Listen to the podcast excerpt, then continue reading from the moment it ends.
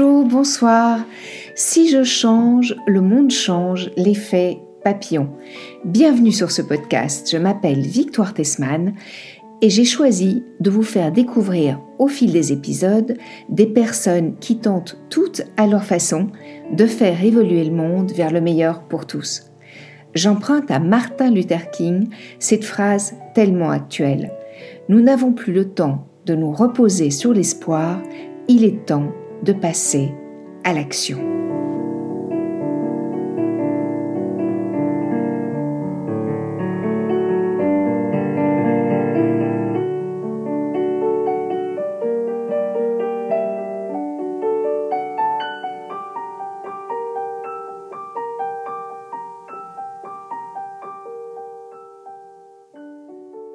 Bonjour Julia. Bonjour Victoire. Bonjour Franck. Bonjour. Bienvenue sur Si je change, le monde change, l'effet papillon. Je suis ravie de vous recevoir et comme on n'est jamais mieux présenté que par soi-même, qui es-tu? Que fais-tu? Quelle est ta vie? Alors, euh, moi je suis comédienne, parisienne, et puis il y a 20 ans, au cours d'un baptême de plongée, je tombe folle amoureuse des fonds marins. Et puis, je deviens monitrice de plongée. Et puis, j'étais tiraillée entre ces deux passions. Et un jour, grâce à une autrice qui s'appelle Violaine Arsac, je me rends compte que je peux mettre l'une de mes deux passions au service de l'autre et que d'un coup, le théâtre peut servir de média pour sensibiliser euh, et pour apprendre une espèce de pédagogie de base. Mais dans le divertissement, en passant par le divertissement, euh, bah, aux humains, euh, surtout les Parisiens comme moi, hein, mes proches déjà en premier, euh, qui sont pas directement connectés aux océans au quotidien, et puis même d'une manière un peu générale, qui, qui n'ont pas les, grandes informations, les grands principes de, de nos océans, qu'aujourd'hui, c'est très important de les connaître. Ok. Donc, comédienne, plongeuse, passionnée de la mer. Mm.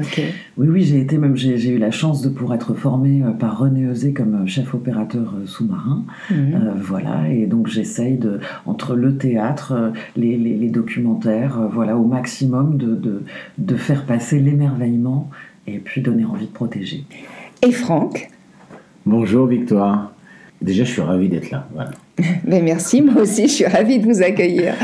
C'est un beau moment. Euh, je suis également comédien, également plongeur, mais jeune plongeur, on va dire, parce que j'ai découvert la plongée sur le tard. Avant, j'ai fait beaucoup de rugby, donc un sport terrien et très euh, dans le combat. Euh, mhm. Et j'ai appris dans la plongée à me relâcher et à, et à, laisser faire les choses, et à laisser faire un peu la pesanteur. Mhm c'est vraiment ce qui m'a plu dans, ce, dans, ce, dans, cette activité, à tel point que, euh, par intermédiaire d'un instructeur, j'ai euh, voulu euh, ben, devenir moi-même instructeur et transmettre cette passion à, des gens qui n'ont pas forcément l'occasion de pouvoir pratiquer ce, cette activité. Et du coup, je m'investis beaucoup dans, les quartiers populaires de, du nord de Paris dans un projet qui s'appelle Plongée Citoyenneté, euh, pour lequel, euh, pendant euh, une année, on a un groupe de jeunes, on est aidé par une association qui s'appelle le Grajard, qui sont des éducateurs de rue, qui viennent chercher les, jeunes qui traînent un peu dans la rue et un peu désœuvrés pour leur proposer des projets. Et on a un projet, donc pendant un an, on s'occupe de ces jeunes, on les emmène à la piscine, on les emmène dans des fosses, on les emmène dans des expositions, on leur fait rencontrer des biologistes, on, on les emmène au théâtre, voir le monde du silence-gueule, par exemple, pour les mhm. sensibiliser. Et à la fin, on leur euh, propose une, certification d'un niveau 1 de plongée. Donc pour eux, c'est quand même très euh, gratifiant, mhm. pour des gens qui sont un peu euh, en dérive. Et ça me plaît beaucoup de, faire ça, de pouvoir amener une activité qui est quand même très élitiste, difficile à, pratiquer, et, et, de les emmener des gens de quartier, des urbains amener des urbains vers l'océan, c'est quand même, je pense, mhm. une bonne chose. Et évidemment, on leur parle de, de l'impact de, de, ce qu'on fait dans la ville, parce que tout ce qu'on fait dans les villes vont souvent vers les océans. Voilà. Bravo, formidable. Alors le, sujet de ce podcast, si je change, le monde change l'effet papillon, c'est une invitation à évoluer pour inspirer le monde qui nous entoure. Et vous avez créé ce magnifique spectacle. Euh, moi, je dirais même que c'est un spectacle éducatif Hein. Complètement. Voilà. Et qui a eu un énorme succès en Avignon. Euh, alors, tu, tu, tu, nous disais, Julia, que, que l'idée était née de, de, de, cet auteur qui t'a dit, euh, ben, en fait, si tu alliais ta passion, enfin tes deux passions, le théâtre et la plongée. Mais alors, comment on passe à l'acte euh, Tu vois que comment on passe à l'acte pour pour vraiment en, faire un. Tu peux nous, parler de tout ça? Bien sûr.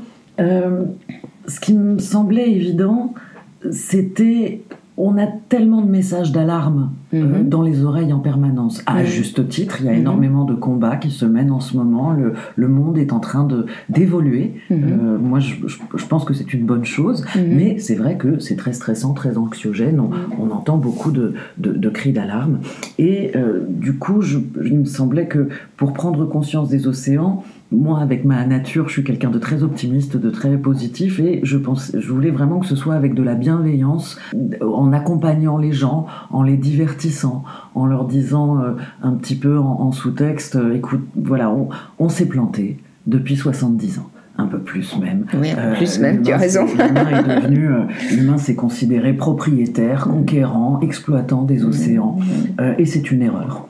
bon, eh ben, au les cœurs, on se relève les manches, on rigole un petit peu de nos erreurs parce que ça détend, tout mhm. simplement, et qu'on va pas se crisper, on va pas se braquer, on va pas la culpabilité va pas être productive en fait sur ce domaine-là. Mhm. Donc, comment on va pouvoir amener les gens à prendre conscience, mais avec un maximum de bienveillance? Mhm. Euh, voilà. Et parce que je suis convaincue que une fois, bah, c'est exactement le, propos de, ton podcast dont j'adore le titre, vraiment, c'est-à-dire une fois qu'on a l'information donnée de façon bienveillante et positive et confiante, et eh ben d'un coup le bon sens peut faire son chemin tout seul mhm. et on va s'auto-corriger euh, assez facilement sans avoir euh, le phénomène du, de la, du bâton et de la carotte, tu vois, ou une chose comme ça d'une euh, d'une quelconque autorité ou chose un petit peu euh, condescendante de dire ah vous devriez faire ça il faudrait de dire bah voilà en fait le fonctionnement de base c'est ça mhm. une fois qu'on a compris que l'océan par exemple c'est 70% de notre oxygène mhm. d'un coup, on s'intéresse beaucoup plus d'une manière beaucoup plus évidente à comment le conserver, comment mhm. voilà. Donc c'était ça, c'était d'avancer vers les gens en leur disant on va se marrer, ça va vous détendre parce qu'on a des grosses journées, surtout quand on est à Paris. Euh, euh, mmh. Voilà, c'est stressant. Et, euh, et j'avais tous les copains qui me disaient en fin de journée, écoute, moi j'ai eu une grosse journée, transport, bureau, tout ça, grosse réunion. Alors tes problèmes d'écolo, voilà. Donc du coup, je me disais, tiens, comment je vais pouvoir faire une espèce d'aïkido mmh. tout en tendresse comme ça et en, bienveillance pour mmh. que ces personnes-là entendent que bah, c'est pas mes problèmes d'écolo, c'est notre problème à tous et qu'on peut agir aussi parce que si on n'a pas de, de piste de solution euh, et de compréhension, bah, on entend qu'il y a des problèmes, mais on est démuni face à ça, et donc du coup, ça donne pas forcément envie de s'y intéresser. Mmh. Euh, donc voilà, comment faire tomber les œillères et, euh, et que les gens s'intéressent. Oui, et a priori, Avignon a été un laboratoire qui a bien fonctionné. Oui. Hein oui, Donc c'est plein de, plein de possibilités pour Paris. Et, Franck, comment tu t'es inclus dans ce projet? Comment ça s'est passé en fait?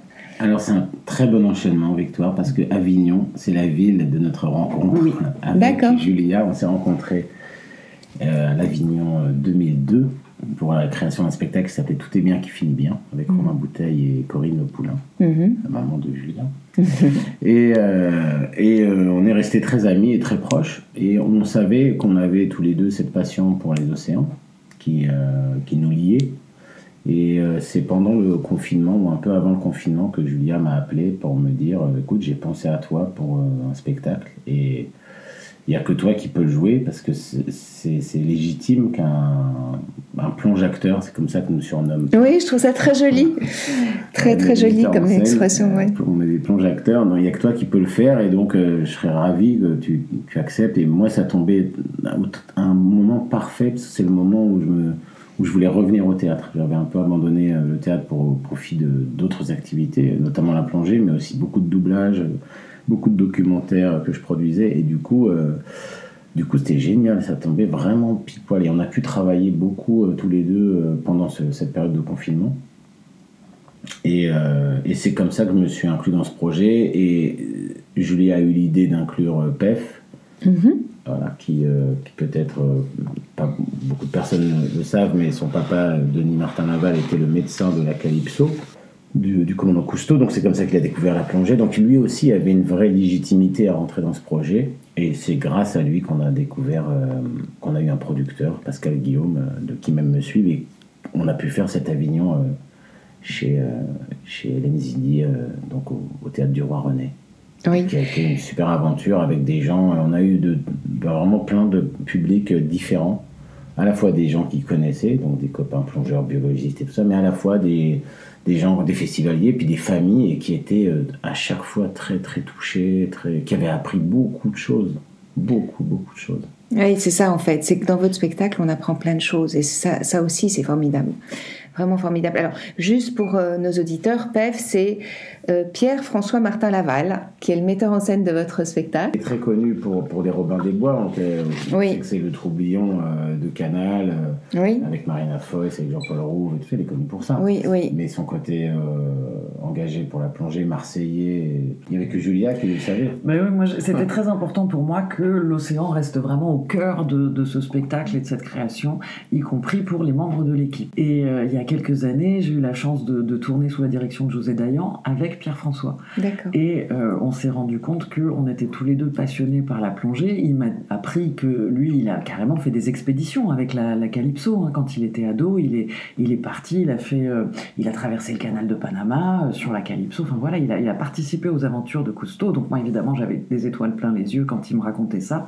Et au moment de, de, de, de créer le spectacle, il y a eu d'abord l'évidence euh, absolue pour Franck, parce que, bah, comme il l'a dit, on est potes depuis 20 ans. Moi, j'adore ses, ses valeurs euh, humaines. Et puis, Mhm. ça fait un peu plus de 10 ans quand même qu'on se raconte nos, nos voyages plongés. Donc, je savais que j'allais avoir un, un partenaire euh, complètement addict à la cause des, des océans comme moi. Et puis, ça a été la même démarche quand j'ai envoyé le texte à PEF. Et, euh, et- Pierre-François m'a fait une super belle réponse où il m'a dit écoute, normalement, moi, j'ai j'ai pas le temps de, de faire du, théâtre. euh, euh, voilà, j'habite à Marseille avec mon épouse, on a trois enfants, plus le, travail de réalisateur, d'auteur. bon, mais quand j'ai lu ton texte, je pense que c'est tellement nécessaire de faire ça que exceptionnellement, je vais dégager du temps de travail pour pouvoir vous mettre en scène sur ce spectacle-là. C'est un très beau cadeau qu'il nous a fait. Oui, absolument. Dans votre dossier, d'ailleurs, dans votre dossier de presse, à un moment euh, donné, euh, vous, dites que, euh, en effet, depuis 20 ans, vous constatez qu'à chaque mise à l'eau, les écosystèmes es- essentiels à notre survie ben, se détruisent, en fait. Est-ce- que tu, l'un ou l'autre, bien sûr, ou l'un et l'autre, vous, pouvez nous dire pourquoi l'océan est essentiel à notre survie? Moi, je sais, mais, je pense que nos auditeurs, ça, peut être intéressant de leur expliquer pourquoi l'océan est essentiel. Pourquoi 70% de notre oxygène, de notre survie, euh, et pas que, pas que des humains d'ailleurs, hein, de, de, de- de la végétation sur la planète, de tout, euh, peut dépendre des océans. Bah, or, pour le spectacle, en fait, on, justement, pour essayer d'expliquer de la manière la plus simple possible. Alors sans dévoiler votre spectacle, Non, parce que je ne veux non, pas non, plus le la dévoiler, démarche, mais... la démarche, c'est la même que la plupart d'ailleurs des, des biologistes. hein. On Mm. commence par le plan large, on Mm. regarde notre planète déjà, Mhm. on appelle la planète bleue, Mhm. c'est pas par hasard. Oui, C'est parce que à plus de 70%, elle est recouverte par les océans, donc on est sur un deux tiers, un tiers, donc c'est Mhm. déjà sur l'importance géographique des océans. Et puis, euh, ce sont ces océans qui vont donc réguler no- la température, c'est un peu notre thermostat. Mhm. Euh, voilà, ça absorbe les émissions de chaleur. Euh, donc sans les océans, on serait sur Mars. Mhm. Euh, c'est notre, notre oxygène. Euh, on l'explique euh, plus précisément grâce aux algues, essentiellement au phytoplancton. oui, c'est ça, à la végétalisation des, des Voilà. océans. Il y a le poumon, photosynthèse, ouais. le Oui. poumon vert. On le sait, on en entend parler Oui. essentiellement avec l'Amazonie, mais bref, c'est tous les végétaux terrestres Mhm. euh, qui vont constituer le poumon vert. Oui, Euh, et puis, il y a le poumon bleu qu'on connaît beaucoup moins, voire pas du tout dans la plupart Mhm. des, des endroits, euh, qui sont les végétaux qu'on va retrouver dans et au bord, on va dire, des océans, puisqu'on y inclut les mangroves, euh, voilà, le kelp, le plancton, les Ouais. algues. Euh, ces, ces végétaux qui sont donc présents sur les deux tiers de Mhm. notre planète vont fournir entre 60 et 70% de notre oxygène. oui, et alors moi j'ai découvert il n'y a pas longtemps que même les baleines... euh, Oui.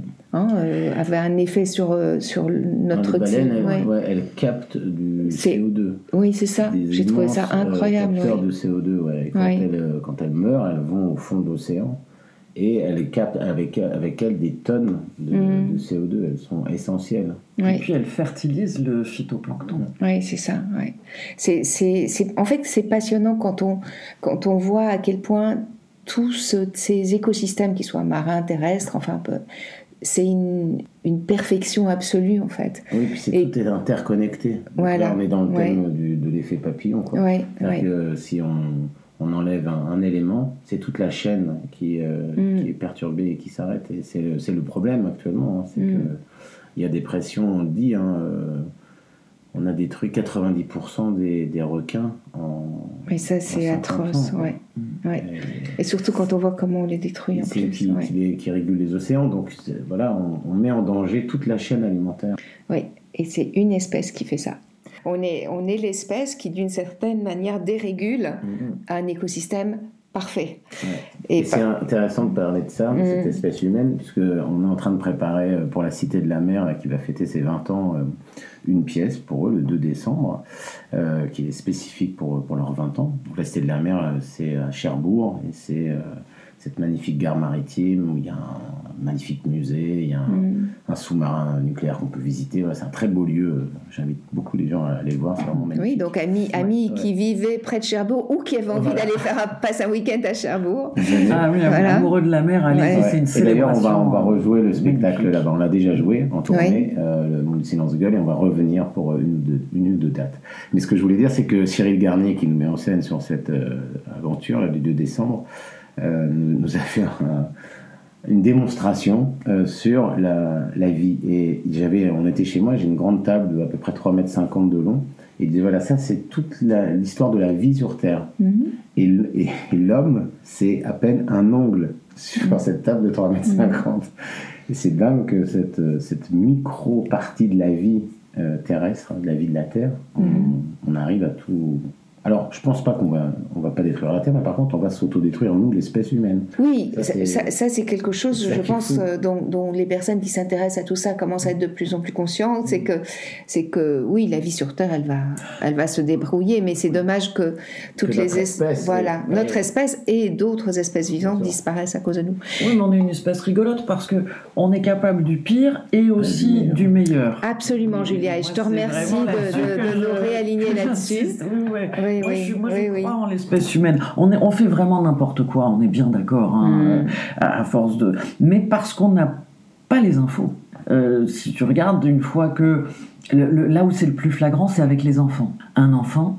Ah, Une fois que, parce qu'il n'y a pas la culpabilité, il n'y a pas le besoin de bien faire devant les autres et Mhm. tout ça, ils sont vraiment dans quelque chose d'instantané comme ça. Et eux, quand on leur explique un minimum les grands principes de l'océan, aucun problème, c'est réglé, ils changent toutes leurs habitudes du jour au lendemain. C'est très évident. Et puis, ils vont même, euh, on a dans les, dans les associations partenaires euh, qui Mhm. nous accompagnent, que ce soit un océan de vie, Aileron, comme ça, il y a plein de, de, petits, euh, de petits bonshommes et de petites bonnes femmes absolument formidables, hauts comme trois pommes, qui vont faire du nettoyage de plage, qui vont faire de l'information, qui vont qui s'engagent complètement. Ah oui, les enfants sont extraordinaires, vraiment. Oui, ouais. et puis on a aussi des exemples d'humains, que ce soit Paul Watson, Sylvia Earle, euh, voilà, qui, qui, qui ont consacré leur vie et qui con- continuent à consacrer leur vie à la protection des océans. Là, je, les cite eux parce que c'est les plus connus, mais il y en Oui, a, il y en a énormément. euh, derrière Absolument. eux de, de biologistes marins qui font, euh, voilà, qui, qui consacrent leur vie à, à la prote- protection de ces océans. Donc, euh, Bah, nous, on compte là-dessus. nous, hein. Les enfants éduquent merveilleusement bien leurs parents. On, on compte sur eux. ouais, ouais. Mm. Donc vous êtes des ambassadeurs de la protection du monde marin. C'est un beau projet, je trouve, d'être ambassa- ambassadeur de la vie dans ce sens-là. Oui, j'aime bien dire qu'on est des passeurs de relais. Mhm. Euh, parce que je reviens toujours, euh, moi je suis fascinée par les biologistes marins et par leur travail, et pas que les biologistes, tous ceux qui travaillent dans les associations de protection marine et pour la protection des océans, c'est vraiment des humains qui me, qui me redonnent confiance et qui m'enthousiasment. Et du coup, le, le but de ce spectacle, c'est aussi de passer le relais euh, pour que le grand public s'intéressent d'abord à leur travail et les soutiennent. Aujourd'hui, c'est eux qui nous donnent les bonnes Mhm. infos, qui nous donnent les directions à suivre, qui nous rassurent aussi en nous disant qu'on peut encore sauver les océans avec des aires marines protégées, Mhm. avec qui nous donnent des bonnes nouvelles Oui. euh, de bah, il y a telle espèce de requin, on la voyait plus depuis quelques années, et puis ça y est, ils reviennent. Ah, euh, voilà. Donc nous, c'est vraiment le, le, but de ce spectacle, évidemment, que les gens entendent les grands principes des océans et puis que le bon sens fasse son chemin dans les gestes quotidiens, mais aussi qu'on s'intéresse et qu'on soutienne euh, les biologistes marins. Formidable. Dans votre vie, votre vie quotidienne, bon, évidemment, vous êtes extrêmement impliqué auprès, au- pour tout ce qui concerne les océans, mais dans votre vie cette, conscience du, drame qu'on nous annonce depuis maintenant longtemps a, a eu des conséquences dans vos choix de vie, je suppose, et, et dans votre quotidien, non? Oui. Euh, Au-delà de, de- d'être des plongeurs sûr, et d'être des... Ah, moi, moi, je suis en résilience complètement hein, par rapport à ça, parce que j'étais vraiment, euh, j'ai presque envie de dire, la caricature euh, d'une, d'une petite bourgeoise parisienne qui était en surconsommation. euh, j'étais, j'adorais le McDo. je, je- voilà, je m'habillais dans les grandes chaînes de vêtements. euh, et, et c'est pas facile, c'est ce que je dis aussi au public. Je dis attention, c'est pas facile de changer euh, ses habitudes. Ce Mhm. qu'on vous demande, c'est pas un truc, c'est plus facile à dire qu'à faire. On est bien Mhm. d'accord. Euh, et donc du coup, c'est c'est le, c'est par c'est d'abord l'émerveillement Mhm. euh, qui va entraîner la peur de perdre. Toi, c'est ça Le ce qui refus de perdre, oui, ouais, ouais. Oui, oui, mais euh, je, je dis aux gens, il faut pas se flageller. Il faut faire du mieux qu'on peut. Laisser le, le bon sens faire son chemin. De Mhm. temps en temps, le bon sens, il met vachement de temps. Voilà, on y va, on fait du mieux qu'on peut. Et, et c'est comme ça, je pense qu'il y aura un vrai mouvement. J'adorais cette campagne. Il y a eu une campagne euh, sur Internet comme ça où, qui disait on n'a pas besoin de euh, que tout le monde soit parfait. euh, on n'a pas besoin de quelques personnes parfaites. On a besoin d'énormément de personnes qui font de leur mieux. Ouais. Et je suis très convaincue de, de, de Mhm. ça. Et moi, oui, bah oui, oui, j'ai fini par changer mes habitudes par bon sens. Mhm. Euh, ou d'un coup, bah oui, c'est la friperie, euh, c'est très bien. euh, on essaye de, de sélectionner les produits là où il y a le moins de plastique possible. Euh, voilà, tant des petits gestes quotidiens. Mais encore une fois, dans- on n'est pas encore dans, aidé, on va dire, dans nos grandes villes et même, même ailleurs. Il y a des endroits où c'est pas évident de pas consommer de plastique, où c'est pas évident de. Et on a des. Pour qui En tout cas, c'est vrai que ça demande des efforts. voilà, Vraiment. des efforts, et puis on a déjà énormément de choses à, à gérer dans nos vies. Donc c'est pour ça, Mhm. moi, j'y vais pas du tout en culpabilisation. Je dis voilà, on prend les infos, on fait du mieux qu'on peut, et si chacun fait du mieux qu'on peut, on est quand même bientôt 8 milliards, 8 milliards de personnes qui ont les infos et qui agissent au maximum en conséquence, oui, ça aura un impact, et oui, Mhm. on va pouvoir améliorer les choses. Moi, je, je, je, je refuse d'être pessimiste, je, Mhm. je suis optimiste. Et, et Franck, tout à l'heure, tu disais quelque chose d'important. Tu disais, la mer, ça commence ici. Mhm. Et c'est vrai, ça, tu peux développer Bien ce que sûr, tu voulais ouais. dire par ça? Euh, bah, nous, au, quotidien, euh, j'ai deux filles qui sont très engagées dans, dans le climat et qui, euh, qui sont militantes. Et on a fait une expérience zéro déchet avec la mairie du 18e. On a pendant un an réduit de plusieurs kilos nos déchets.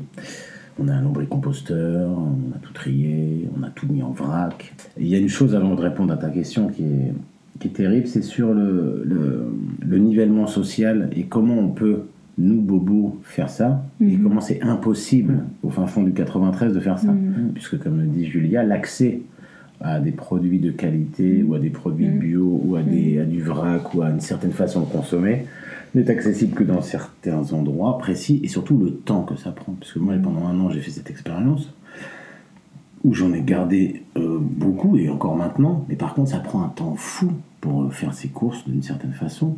euh, de ne jamais avoir de sac, de ne jamais avoir, euh, de ne jamais consommer de, de transport. De, voilà. Il y a un moment où, pour faire ça, il faut vraiment changer son mode de vie complètement. Et quand Mhm. on a des horaires de boulot difficiles et qu'on vit avec une heure de transport aller, une heure de transport retour, etc., bon, c'est quasi impossible. Donc tout ça pour dire que cette, cette volonté euh, que les 8 milliards d'humains et l'info ils fassent des belles choses, c'est possible, mais c'est surtout une volonté politique. Politiquement, tant que nos dirigeants ne se placeront pas euh, pour une volonté euh, ben, en dehors du profit, c'est-à-dire sortir du capitalisme, Mhm. tant qu'on n'aura pas ça, on ne pourra pas euh, mettre la, la vie en avant. Oui, en tout cas que c'était que notre économie ne soit plus cette économie néolibérale qui, qui finalement pousse à consommer, consommer, consommer, consommer, consommer, produire, produire, produire, et produire. Les industriels vous disent une phrase euh, qui est, qui est imparable, c'est tant qu'un produit coûtera moins cher à produire et plus cher à recycler, on produira. Et ça, c'est comme un plus un égale 2 pour eux, mmh. c'est-à-dire ça ne peut pas être autrement. C'est mmh. plus cher de recycler, on fait pas.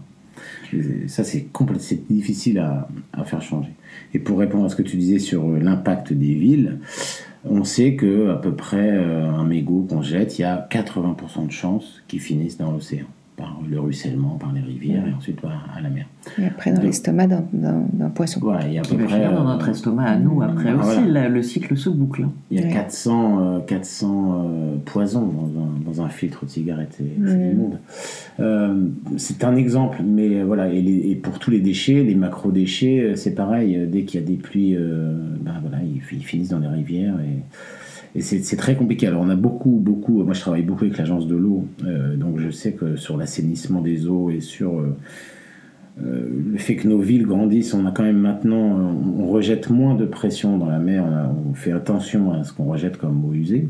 Mais malgré tout, c'est exponentiel. On n'arrête pas de se reproduire, on n'arrête pas de, bétonner les côtes. Il y a beaucoup de choses qui sont faites, mais malgré tout, les, les urbains n'ont aucune conscience de, pour eux, jeter un papier, de toute façon, bon, ben, il y a un service de voirie, ça va être ramassé. Puis... Mm. Mais non, en fait, euh, il y en a beaucoup qui, qui vont dans l'eau. Mm. Donc il y a un vrai rapport euh, terre-mer. Euh, oui, c'est ça aussi qui me semble vraiment essentiel en fait à comprendre, c'est que c'est que finalement ça commence ici en fait, ça commence par moi, ma façon de fonctionner. Et ce que tu dis est, est tellement juste. C'est vrai que quand on a euh, des horaires de travail euh, et pas beaucoup d'argent et qu'on on, a les enfants euh, quand on rentre et tout ça et qu'il faut encore passer au supermarché pour acheter à manger, on, voilà, c'est très compliqué. Et puis que le supermarché qui est à côté, c'est un discounter avec des prix pas chers, ben voilà, on va pas aller euh, dans un truc bio, euh, bobo, à une heure de la maison. Et puis c'est cher. Une blinde. En plus, tout simplement, c'est pas. Il y a plein de gens. Moi, la première, je peux pas me permettre d'aller acheter toutes mes courses dans des dans les dans les grands magasins bio euh, comme ça. C'est mm. un budget que, que tout le mm. monde a pas, quoi. Mais là où je trouve J'adore donc ce titre de, de, de mm. podcast et je, là où je rejoins Franck, c'est que je dirais je change, donc le monde change en mieux. Il y a Christian Buchet qui, utilise mhm. cette phrase que j'adore, ce qui est que, que je lui ai piqué, que j'ai mise dans le spectacle. Ce qui est bon pour la nature est bon pour l'homme. Ben oui, évidemment. Euh, Puisque l'homme est la nature. Voilà. Mais c'est pas si évident que ça, et on le retrouve même à un niveau personnel dans une mhm. grande ville. On, on, a grandi donc avec cette énergie, cette, cette, voilà, cette mouvance de euh, il faut gagner plus, il faut devenir quelqu'un mm. d'important, il faut être le plus beau, il faut être le plus mm. fort, il faut être le plus riche, il faut être tout ça, c'est vachement de pression. Euh, combien, moi j'ai fait partie de ces adolescentes euh, qui avaient les mannequins, Kate Moss et compagnie en ligne de mire comme ça, si tu n'étais pas maigre, eh ben d'un coup tu, tu, perdais énormément de, mm. de valeur sociale, quoi, carrément. et puis pareil avec les vêtements, et puis pareil avec les modes, et puis pareil tout ça. Et là, d'un coup, la, connexion avec la nature entraîne un relâchement absolument formidable, puisque le plus important d'un coup, c'est pas ma tronche ni à quoi je ressemble dans le miroir ou pour un journaliste ou que sais-je quoi. D'un coup, ou sur mon réseau social ou voilà, d'un coup, c'est il y a quelque chose qui me dépasse complètement, qui me nourrit, qui me permet de vivre, qui est magnifique et je peux me mettre au service de, cette chose-là qui est la nature. Donc. Et, euh, et d'un coup, bah, même dans nos vies personnelles de, de Parisiens, là en l'occurrence, mais pour plein plein d'autres gens, et je pense particulièrement aux jeunes, euh, où on a une pression de ce, à ce à quoi je dois ressembler, ce que je dois devenir, ce que je dois... Et d'un coup, bah euh, la dernière veste à la mode, ou bien le dernier fond de teint, ou bien voilà. Non, en fait, ça va pas faire du bien à la nature, ça va pas forcément te faire du bien à toi, ou en tout cas, ça va bien te détendre d'avoir d'autres sujets de préoccupation, euh, que de se décentrer. On s'est vachement mmh. auto-centré. Euh, c'est notre civilisation occidentale, hein, je que dans d'autres pays et dans d'autres endroits du monde, c'est mmh. resté beaucoup plus sain que, que, nous. mais du coup, voilà, s'intéresser à la nature et se connecter à la nature, c'est c'est aussi, à un moment donné, euh, se déstresser, se décharger d'énormément d'idées reçues euh, qui, qui, nous ont construit, nous, en tant qu'occidentaux. Je pense que ça nous fait du bien, mm. intimement. Puis il y a un manque d'humilité flagrant. la vie humaine, c'est 2 millions d'années, la vie sur Terre, c'est 350 millions d'années. Et la vie moderne, c'est 2000 ans. On a un manque d'humilité totale. Et en fait, comme tu dis, on est un peu euh, la résultante de ces 350 millions d'années. On devrait être euh, redevable, euh, fier de cette mère nature. Mm. C'est elle qui nous a fait tel qu'on est. Et donc, mm. euh, on n'en a absolument pas conscience. Mm. Enfin, en tout cas, on, nous, dit.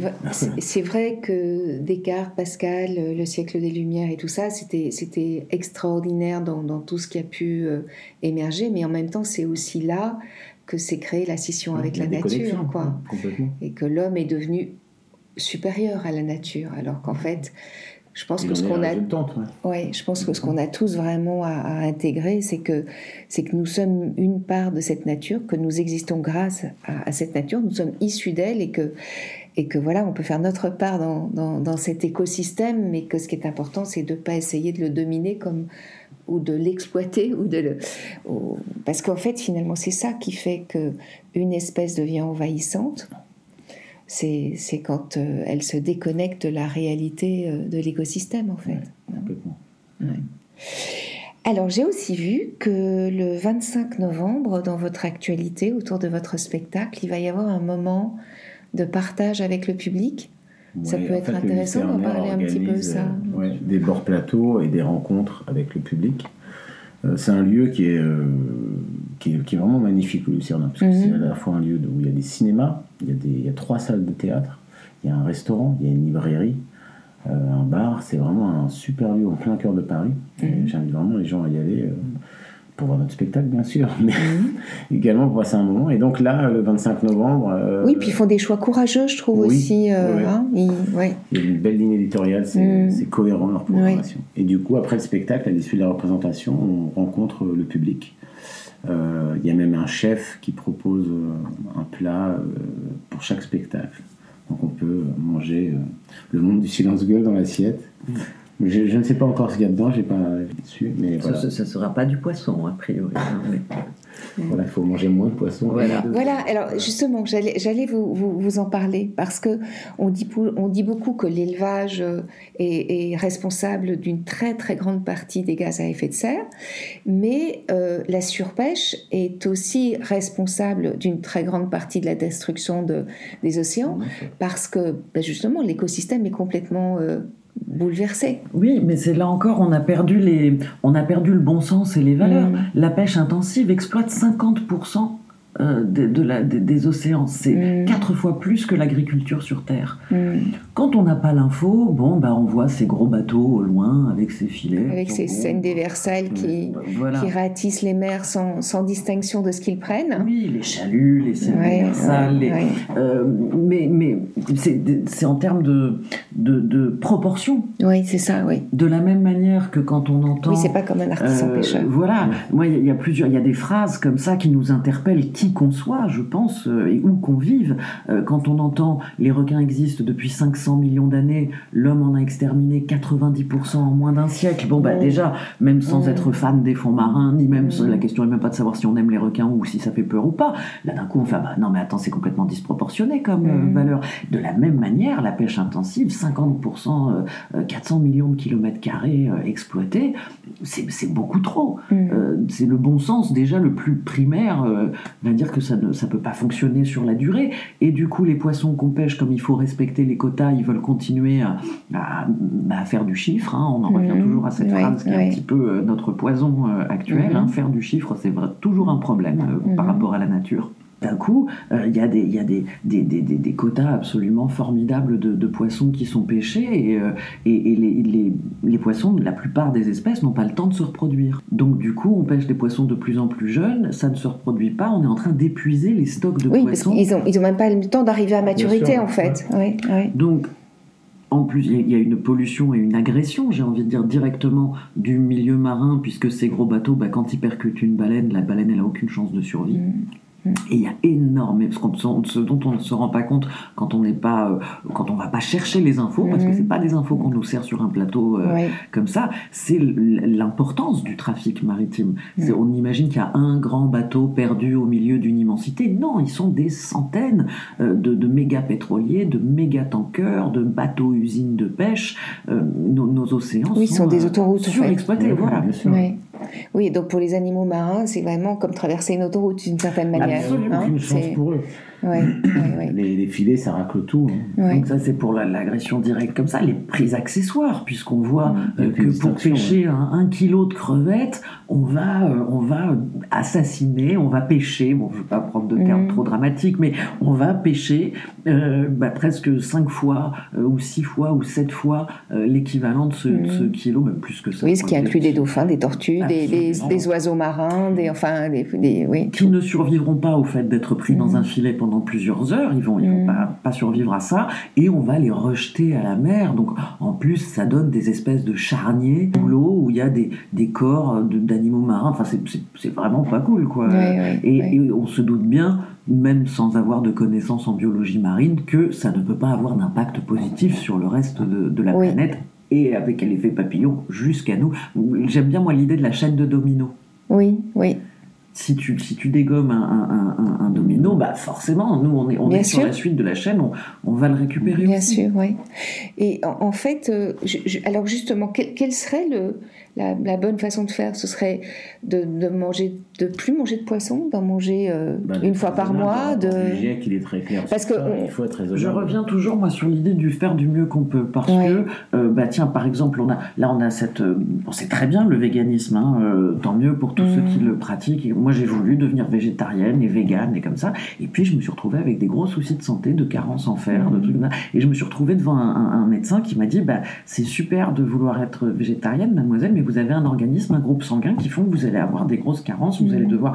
Alors du coup, les comprimés qu'il faut prendre, bah oui, mais sont fabriqués en cartilage de poisson. Donc du coup, si je prends des comprimés pour compenser, bah du coup, je vais euh, alimenter l'industrie de la surpêche des requins. Donc euh, ça se croise un petit peu. C'est pour ça que je dis voilà, faisons du mieux qu'on peut tout ce que tu peux, on se pose, on a des choix au, quotidien. Quand tu peux le faire, eh ben, tu fais du mieux que tu peux. Si tu peux ne pas manger de poisson, eh bien ne mange pas de poisson euh, et remplace-le. Mm. Si tu peux ne pas manger de viande, eh ben ne mange pas de viande. Si tu peux pas, bah, essaye d'en manger le moins possible. Euh, c'est vrai que nous, bah, toujours dans cette culture occidentale, parce que c'est pas le cas partout ailleurs. C'est pour ça que je, je, nous remets un petit peu hein, dans le mm. contexte. On a cette tradition un petit peu de, de, manger de la viande midi et soir, oui, euh, des protéines. Mais cela dit, c'est assez récent. Hein, ça date, ça date de après, après la Seconde Guerre mondiale. Voilà, qu'il fallait consommer du lait, de la viande. et là, on se rend compte que bah, c'est pas une bonne idée. En fait, ça ne fonctionne pas sur le long mm. terme par rapport et c'est même nocif pour, euh, c'est même nocif pour l'organisme. pour nous. Euh, donc voilà, mais c'est donc la première chose, c'est s'informer. Pas qu'on a les infos, le bon sens, on, va le gérer, ils sont pas bêtes les gens. Après, bon, moi j'ai une vision maintenant de plus en plus extrême euh, sur ça. C'est-à-dire qu'à l'échelle mondiale, on n'est pas du tout dans le même développement. Il y a des pays en voie de développement qui ne peuvent pas entendre ce discours. Il est mhm. inentendable, puisqu'ils ont été exploités pendant des siècles et que maintenant ils ont accès au progrès. Et pourquoi? Oui, on passe à la, on à la Chine, à l'Inde et tout ça. Pourquoi eux, ils, seraient raisonnables? Pourquoi? Mhm. Alors qu'ils n'ont rien eu. À mon avis, il faut, il faut vraiment mettre en place une politique où on oblige à pu consommer ça, à pu faire ça.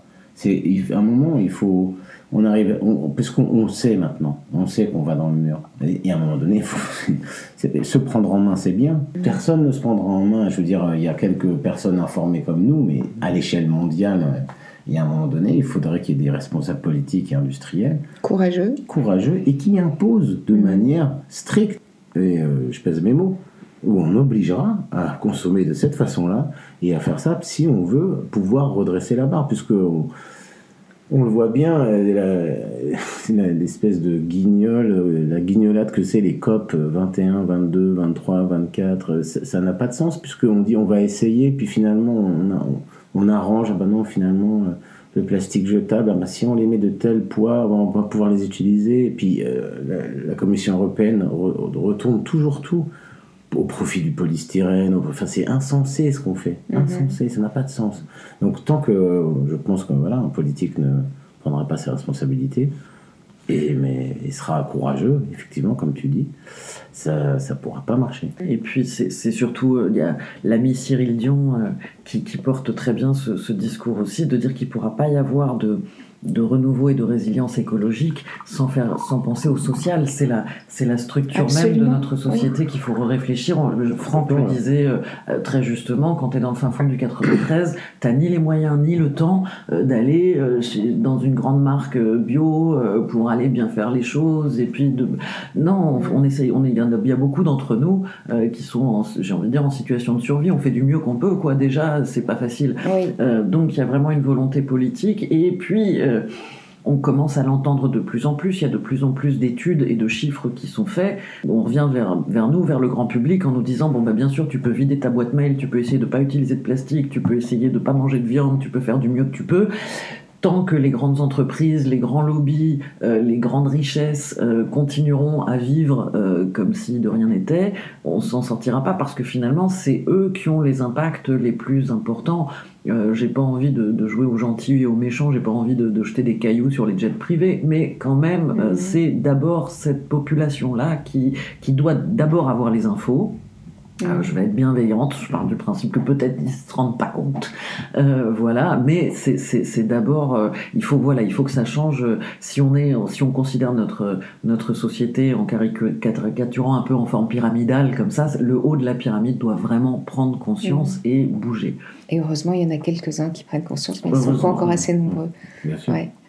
Mais euh, juste pour ajouter une petite chose, moi, moi quand j'ai écrit le livre Si je change, le monde change, euh, j'ai fait vraiment des, j'ai été voir des gens, j'ai fait beaucoup d'enquêtes, j'ai rencontré beaucoup de gens. Ce qui m'a profondément touchée, c'est qu'il y a aussi des personnes qui ont très peu de moyens, qui ont des idées, qui se regroupent et qui font des choses incroyables, vraiment incroyables, parce qu'ils ont envie, ils ont conscience et ils essaient de faire. Et, ça, je trouve que c'est, moi, c'est ce que j'admire le plus en fait, parce que comme tu disais, nous, euh, ben voilà, c'est un peu compliqué, mais c'est pas trop compliqué quand même. Mais quand on habite le 93 ou au fin fond de l'Ardèche ou, euh, ou dans le Nord et que, et que tu as à peine le SMIC, voire euh, les acédiques pour t'en sortir, pour euh, payer tout ce qu'il faut pour vivre dans le et les enfants, c'est pas toujours évident. Ouais. Et il y a effectivement plein de personnes qui sont dans cette situation et qui font des efforts incroyables. et, avant de clôturer euh, cet épisode, comme tu es vraiment une grande passionnée des requins, est-ce que tu peux nous en parler un petit peu? Alors, les requins. Sans dévoiler tout votre spectacle, bien sûr, mais. Euh, les, requins. Parce que moi, c'est un animal qui me fascine aussi, et je suis tellement bouleversée à chaque fois que j'entends parler de ce qu'on leur fait que. Voilà, je. Moi, c'est vraiment une résilience. Moi, j'étais traumatisée par les dents de la mer. Le film, le fameux film, oui. Quand j'étais petite. la conscience collective. Euh. Ah, ouais. ah, non, ça, il a, il a fait. Enfin, on peut pas dire, il est, il est bien mm. fait ce film. Hein. Il, faut reconnaître le, talent du réalisateur. Surtout que Spielberg, il a, fait il a essayé de faire une espèce de mea culpa. Oui, il a fait un documentaire. Ouais. Il a même fait un documentaire que personne ne regarde et qui est absolument pas promu. Et c'est ça qui est fou, quoi. Bah, le film était tellement bien fait qu'on adore se faire peur avec les dents de la bah mer. Mais moi, quand j'étais petite, euh, je pensais pas que c'était un loup-garou ou un truc comme ça derrière la porte au sous dit C'était un requin, quoi. L'image vraiment de la gueule béante, grâce à Steven Surina, euh, euh, qui est un très bon ami et qui est vraiment un grand spécialiste des requins. J'ai appris que ça s'appelait la phagophobie. C'est la peur de se faire dévorer vivant. D'accord. Voilà. Et donc, j'avais très très peur des requins. Et après avoir perdu mon papa, je me suis retrouvé devant un thérapeute euh, j'ai voulu le rassurer en lui disant non non mais moi j'avais très peur de perdre mon papa mais maintenant je l'ai perdu donc du coup j'ai plus peur de rien donc c'est plutôt tout va bien en fait ça va bien ah si j'ai encore peur des requins c'est bête et je suis partie en Égypte euh, plonger avec des requins marteaux et j'étais persuadée que j'allais avoir très peur, et pas du tout. J'ai été émerveillée. C'était évident que cet animal ne me voulait pas de mal du tout qui s'intéressait vaguement à moi et encore. Mais moi, en revanche, j'étais émerveillé par la grâce, par, par l'économie de moyens, par, par la, voilà, par le, Mère Nature a fait un job mais incroyable avec les requins. Et en remontant sur le bateau, j'entends cette phrase les requins existent depuis 500 millions d'années et les humains euh, en, ont, en, ont, éliminé jusqu'à 90% en moins d'un siècle. Et moi qui n'étais pas écolo du tout, moi ça a vraiment commencé là. Mhm. J'étais vraiment une consommatrice. Euh, en me disant, ben voilà, dans, l'eau ça se dilue, euh, la nature elle se débrouille, moi j'ai ma petite vie parisienne, voilà. Et d'un coup c'est devenu obsessionnel. Et j'ai appris en plus qu'ils étaient garants parce que régulateurs de cet écosystème qui fournit 70% de l'oxygène. Je me dis, attends, le monde est déjà pas forcément super joli. Si en plus on doit commencer à acheter notre oxygène pour s'en sortir, alors là, Mm. ça va devenir vraiment monstrueux. Et donc voilà, c'est devenu une passion. Euh, je m'y suis intéressée.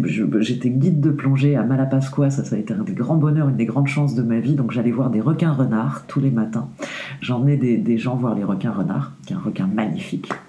Euh, je me suis passionné pour cet animal qui est en plus une espèce de Superman peut aller se rhabiller à côté d'un requin. hein. Le requin, il, il- il est au courant, il a une ouïe qui va jusqu'à 20 km, un odorat 4 km, la ligne latérale, enfin 200 mètres, les ampoules de Lorenzini. Un requin, il est capable de capter l'activité bioélectrique, c'est-à-dire l'activité cérébrale, euh, respiratoire, digestive, hormonale, cardiaque, de l'animal qui, qui va s'approcher à environ 20 mètres de lui. Donc quand vous croisez un requin sous l'eau, le requin, il peut vous dire si vous avez bien dormi, si vous avez bien mangé, si vous êtes amoureux, si- il sait tout ça avant même Mhm. que vous, vous l'ayez vu. Voilà. Euh, et puis, euh, on a cette image du prédateur, mangeur d'hommes, assoiffé de sang. comme Oui, et qu'on continue à colporter avec ce qui se passe à La Réunion, par exemple, Bien et tout ça. ouais. Alors qu'on découvre, notamment grâce à, à des artistes, moi il y en a un que j'aime beaucoup qui s'appelle The Malibu Artist, qui est une Mhm. page Instagram, et il travaille avec des drones. Et grâce à lui, euh, grâce à ce qu'il a filmé sur des années, on se rend compte qu'il y a, enfin, grâce à lui et plein d'autres gens, hein, mais entre autres, lui c'est flagrant parce que c'est par drone, on a l'image directement. Et on voit toutes les interactions qu'il y a au quotidien entre des hommes et des requins. Lui, il est vachement du coup en- sur les côtes californiennes, donc tous Mhm. les surfeurs, les gens sur les Mhm. paddles et tout ça. Et grâce à ces drones, on voit des grands requins blancs, mais gigantesques, qui feraient vraiment peur. Bon, c'est- c'est de gros prédateurs Oui. qui passent à côté des surfeurs, à côté des gens sur les paddles, qui les voient même pas. Euh, donc voilà, il y a des milliers d'interactions euh, presque quotidiennes entre l'homme et les requins, où le requin passe à côté et ne, ne, ne s'intéresse, ne veut pas manger l'homme du tout, n'est pas, Mhm. fait pas partie de leur proie naturelle.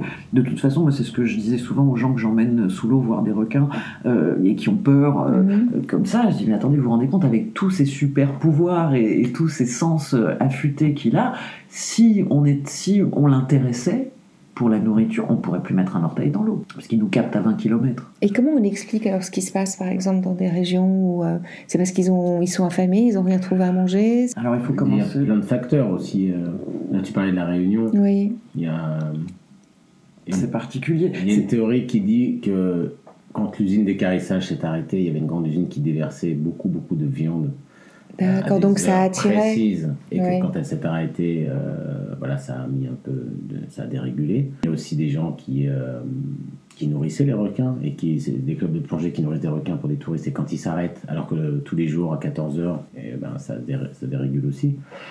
Et puis il y a aussi un dérèglement euh, des océans, parce qu'on parlait de la Mhm. surpêche, on c'est pareil. euh, il y a de Oui, moins en qu'ils ont moins plus à manger, donc, euh, euh, il y a des requins affamés. euh, voilà. Et maintenant on sait, ça tu sais mieux que moi, mais qu'il y a aussi des, des types Des de requins, de des caractères de requins. On sait que c'est comme les humains, il y a des méchants et des gentils en fait. Et c'est pas une espèce méchante ou une espèce Mhm. gentille, c'est dans l'espèce, dans chaque espèce, il y a des caractères. Oui, C'est flagrant si on compare. En fait, ça, c'est une, c'est une, théorie de. ça aussi c'est passionnant spécialiste. de, de, hein, de voir que finalement c'est l'individu qui, qui, qui, est, euh, qui a sa- ses caractéristiques en fait. Oui, hein. et en même temps, ça tombe. Enfin, une fois qu'on nous l'a expliqué, ça tombe un peu sous le Ouais, sens. C'est ouais. la théorie d'Éric Clua. Euh, qui- c'est la théorie du requin rogue. Et moi, je la trouve, elle me plaît beaucoup parce que, bah, ça, effectivement, moi, je trouve que c'est plein de bon sens. On, on, on, on- on l'assimile très facilement si on pense aux chiens, par exemple. Oui. On sait qu'il y a des Chiens toutous, il y a des toutous adorables qui adorent tout le monde, qui sont Ouais. très gentils, voilà. Et puis, il y en a d'autres qui mordent les mollets de tout le monde. Oui. Euh, bon, bah, il y a le même phénomène de caractère, de type, euh, chez les requins. Mhm. Chez avec- les humains aussi. euh, chez les humains aussi. Et, euh, et avec les requins, euh, ce serait aussi des requins qui auraient acquis au cours de leur expérience suffisamment d'audace pour venir mordre un, un humain. Un requin, c'est pas pour rien qu'ils sont là depuis des millions d'années, ils sont très doués euh, et ils sont, ils, se, ils vont pas attaquer quelque chose s'ils sont pas sûrs de ne Mhm. rien risquer pour Mhm. eux-mêmes. Ils sont, ils sont en Mhm. autoprotection les, les requins. Oui, oui. La plupart du temps. Je commence par dire que Franck et moi, nous ne sommes pas biologistes, on, on- on rapporte, Oui, les- oui, les- oui, les- on est des passionnés, Voilà. mais donc on, on- on- Non, vous on- nous on transmettez les informations que vous avez recueillies.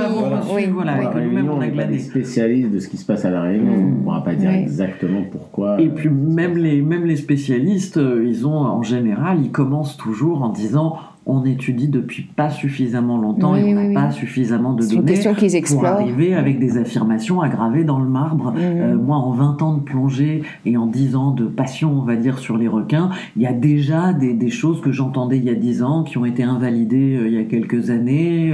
Euh, voilà. Donc, on est encore en, on est encore des apprentis. On est, faut garder une humilité par rapport à ça. mais il y a des théories qui me semble juste, plausible, euh, pleine de bon sens, et, voilà. Et puis il y a une punchline du spectacle qu'on peut dire, et qui est, puisque les, capitalistes, aiment bien les chiffres, mhm. par an il y a 7 morts par requin, et 330 par noix de coco. J'adore. J'adore. Ça parle à tout le monde quand même. Oui, absolument. Et puis, c'est grâce au requin, toujours avec cet effet de chaîne de domino, qu'on a notre oxygène, notre eau potable, notre régulation du thermostat. Donc la question, elle est même plus de savoir si ça fait peur, si ça fait pas peur, s'ils sont méchants, s'ils sont gentils. En fait, c'est juste qu'on a vraiment besoin d'eux pour survivre. Quoi. Absolument. Alors, j'ai l'habitude de clôturer ce podcast avec une, un petit questionnaire de Proust à ma façon. Ah oui. Donc, euh, je vais vous, voilà, je vais vous poser quelques questions. Euh, Julia, je pense que je connais déjà la réponse pour le premier, la première question. Si tu étais un animal, Julia Je serais un requin-renard. un requin-renard ouais. Et alors pourquoi requin-renard parce que c'est un requin euh, qui va un petit peu justement à l'encontre de toutes les idées reçues. Hein. C'est vraiment l'espèce idéale pour, euh, pour, pour démanteler euh, l'idée reçue du requin mangeur d'hommes, puisque c'est un requin qui a des, il a des très grands yeux comme ça, il a une toute petite bouche, ses dents font à peine 2 mm, donc vraiment il peut pas attaquer l'homme celui-là, mm. et sa queue, sa nageoire caudale, fait la même taille que son corps, donc il a une espèce ah oui, je de... vois lequel c'est, c'est magnifique. requin renard, il a cette espèce. Je vous invite vraiment à, googler vite fait pour aller voir des images de cet animal. C'est vraiment beau. Euh, c'est gracieux, c'est Et, il mord pas, celui-là, il baffe. Euh, il passe dans un banc de sardines et avec cette grande nageoire caudale, cette grande queue, blabla, il donne deux grands coups de queue comme ça, ça assomme les poissons qui sont dans le banc autour de lui et après il a juste à refaire un petit tour et à se nourrir, à récupérer les poissons qu'il a, qu'il a assommés. Euh, donc il est dans une, dans une technique euh, relativement euh, passive, on va dire, quand même, par rapport aux prédateurs classiques. Et il, est, il, est, il est très. Il est, voilà, il me, je me suis passionnée pour cet animal en, allant le, le, voir tous les matins. Bon, et toi, Franck? Alors, c'est pas parce qu'en face de moi j'ai un lion, mais effectivement, le lion, c'est un animal qui me représente beaucoup et que j'aime beaucoup. Et euh, d'une manière générale, j'adore les félins. Bon, et tu sais, tu sais pourquoi? Euh, Ce que j'aime chez eux, c'est qu'ils passent des heures à dormir et qu'ils ont l'air mignons comme ça. Et puis dès qu'ils ont besoin de quelque chose, ça va très très vite. J'aime beaucoup ça, le côté euh, placide et d'un seul coup. et réactif. Absolument réactif. Efficace, quoi. D'accord. Alors, si tu étais un arbre, Julia, si j'étais un arbre, je pense que je serais l'arbre du voyageur. D'accord. Euh, c'est d'abord parce que je l'ai toujours trouvé très beau, et puis euh, parce que je suis moi-même une, grande voyageuse, j'adore ça et que du coup l'idée de pouvoir trouver de l'eau, c'est cet arbre qui, mm. dont les branches, les feuilles euh, s'imbriquent les unes dans les mm. autres et du coup on peut toujours trouver normalement de l'eau de pluie rester, euh, rester à la base de ces, de ces feuilles branches comme ça et c'est pour ça qu'on dit l'arbre du voyageur parce que quand on le croise, si on a soif, on sait que cet arbre peut nous, mm. nous abreuver et je trouve ça, euh, j'adore et la symbolique et l'arbre en lui-même que je trouve magnifique. C'est très beau. Moi, ce serait un olivier, c'est l'arbre de vie. Euh, et puis c'est l'arbre euh, du sud un peu aussi. J'aime beaucoup vivre euh, au soleil. Et je trouve ça magnifique, ça vit magnifiquement bien. C'est de plus en plus beau. Et voilà, c'est vraiment. Et symboliquement, l'arbre de vie, voilà, ça, ça, me plaît. Et si, si tu étais une fleur ou un autre végétal? Une fleur? Ou un autre végétal tu Moi, j'aime bien les Delweiss parce que j'ai adoré aller à la montagne qui est euh, écologique. c'est une, ineptie d'aller faire du ski, je le rappelle à tout le monde quand même. Mais euh, ouais, c'était une fleur que j'aimais beaucoup et je me souviens quand j'étais petit, on m'offrait des cartes postales. Il y avait des vraies Edelweiss, tu sais, ah, Oui. Tu te souviens de cette ah carte postale où elle était en relief? Euh, Alors je ne sais pas si c'est, elle est menacée ou pas. voilà, mais je sais que c'est une plante fragile, ouais. et rare aussi, très rare et à une certaine altitude. Voilà, ce serait une. Moi, c'est l'acacia. Euh, pour c'est, le- souvent la plante qu'on utilise pour symboliser le cycle. Mhm. L'acacia, il meurt, il meurt, il revit, il meurt, il revit, il meurt, il revit. Voilà. Et euh, on le retrouve un peu partout euh, sur le globe. Euh, C'est un super héros, quoi. Ben, c'est en tout cas, il, il est en résilience permanente, l'acacia, D'accord. si tu veux. Tu vois, il, il, il- il crève et puis hop, il se remonte et puis hop, et voilà. Et, euh, et j'aime beaucoup cette, cette image-là. Et en plus, c'est des, souvent, il a des fleurs jaunes et donc qui sont. euh, il a quelque chose de joyeux. Et, euh, Ce que je trouve très, très joli en vous écoutant, c'est qu'on voit à quel point la nature nous montre l'exemple. quoi. C'est un, c'est Ouais. un. Et alors, si euh, tu étais un minéral, Julia? Si j'étais un minéral, l'argent pour sa soupe, parce qu'il est souple, on peut le, on peut le, voilà, c'est un, c'est un métaux qui est euh, euh, qu'on qu'on va pouvoir travailler facilement. Et si, si- si besoin, on peut le ciseler. et il peut être très joli, ou bien il peut être très brut et il va s'adapter. Voilà. Super. Moi, c'est la turquoise. La turquoise. Ouais, j'adore cette pierre. Euh, j'adore la couleur, le bleu, c'est Mm. voilà, une couleur que Mm. j'aime, comme l'océan. Et puis, euh, voilà, ça, je trouve que ça apaise, c'est une couleur qui me, ouais, qui m'apaise en fait. Donc voilà, turquoise. Merci. J'ai une dernière question à vous poser. Si, après une vie bien remplie, vous décidiez de vous réincarner sur cette planète, comment vous aimeriez euh, qu'elle soit, cette planète, et qu'est-ce que vous auriez envie d'y faire? Non, mais si on parle de réincarnation, moi je reprends le cycle, quoi. C'est-à-dire que je, il y a, il y a, je pense moi que l'humain, on le disait, hein, on est capable du pire et du meilleur. Et je Mhm. pense que l'humain, il a vraiment la capacité de soigner. Soigner les âmes, soigner les corps, soigner la nature. Et, euh, et, et- et- et le divertissement est un soin. Hum, Je suis d'accord à 100%. Euh, et, donc, euh, et donc voilà, moi c'est reprendre, euh, continuer de, de- de ce cycle, euh, de- de- d'essayer au maximum de, travailler sur le soin, sur la résilience, sur faire que la nature, les gens qui sont autour aillent mieux, parce que ça, parce que quand, tu, quand les autres vont mieux, bah, tu vas mieux toi-même, et Mhm. l'inverse aussi, si tu vas bien toi, tu vas pouvoir faire du bien aux autres. Voilà, moi c'est ce cycle-là permanent qui me, qui, Donc tu aimerais, tu aimerais retrouver une planète où, il y aurait cette résilience-là, en fait. Oui, et elle, elle sera toujours, même, même si tout va mieux, il y aura encore des choses à faire pour que ça aille encore mieux. Super. Et toi Et moi, ben, c'est très concret, j'aimerais un monde sans argent. Mm. On, ou- on oublie cette valeur Oui, qui est insupportable. On retrouve Euh, du troc Voilà, du troc ou pas, mais en tout cas. De l'entraide, du de- troc, du- De donner des valeurs. euh, Hum. Au dieu argent. Ouais, puis qui sont complètement. qui n'ont pas de sens, puisque tout ça, nous l'avons inventé. Quand j'étais petit, j'adorais jouer au Monopoly. Qui est vraiment le jeu capitaliste par, par excellence. Et, euh, mais parce que c'était un jeu. Et là, je me dis, euh, dans ce monde-là, c'est un, un jeu en fait qu'on a construit toute cette économie, toute cette administration, tous ces trucs qu'on nous impose, c'est quand même nous qui l'avons fait. Hum. Et en fait, il faut être capable intellectuellement de dire, bah, on peut le déconstruire, parce que c'est nous. Quand il y a un orage, une tempête, bon, bah voilà, c'est la nature. Mais quand on, on doit remplir un CERFA numéro 4332 et euh, être à la banque en, en solde positif et tout ça, tout ça, c'est nous. Pourquoi? Moi, j'aimerais bien, ouais, si je reviens dans une planète, tout ça, on l'a enlevé. Et ça n'existe pas, tout ça n'a aucun sens, en fait. On avait, on avait un texte, on avait écrit un texte sur euh, l'arrêt Nicole pendant un moment, le, ce petit verre qui a une hémoglobine qui aurait pu, euh, Hum. en temps de Covid, quand c'était vraiment très difficile pour les, pour les malades euh, en insuffisance respiratoire, l'hémoglobine de ce petit verre aurait pu euh, Ouais, 400 fois aider. plus d'oxygène, ouais. Voilà. Et euh, on avait utilisé une phrase euh, dans ce, dans ce texte-là euh, où on disait en fait l'argent et le temps n'ont pas de formule moléculaire. tu peux prendre n'importe quoi d'autre autour, de nous, il y a une chimie, il y a une Mhm. formule, euh, c'est des molécules assemblées euh, qui ont des noms et euh, le temps et l'argent, ça, il n'y en a pas, non. Mhm. Merci infiniment à tous les deux d'être venus sur Si je change, le monde change.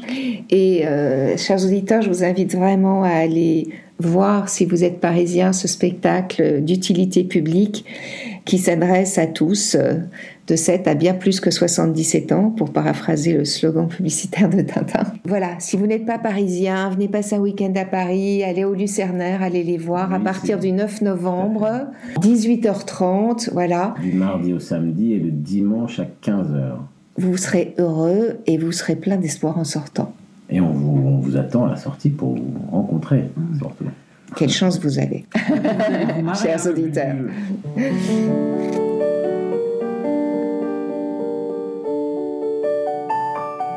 Voilà, j'ose rêver qu'au fil des semaines, nous créerons ensemble un grand mouvement citoyen et humaniste qui prendra sa source dans nos envies du meilleur. Je compte sur vous pour m'envoyer des infos que je partagerai sur ce qui se fait près de chez vous, sur ce que vous avez mis en acte vous-même, sur ce que vous avez découvert et qui vous démontre que tout est possible. Si vous lisez mon livre, Si je change, le monde change, l'effet papillon, illustré par Laurie Neuis Barboteau, vous découvrirez que ce mouvement de conscience mondiale est présent partout et qu'il ne tient qu'à nous de l'inclure dans notre quotidien.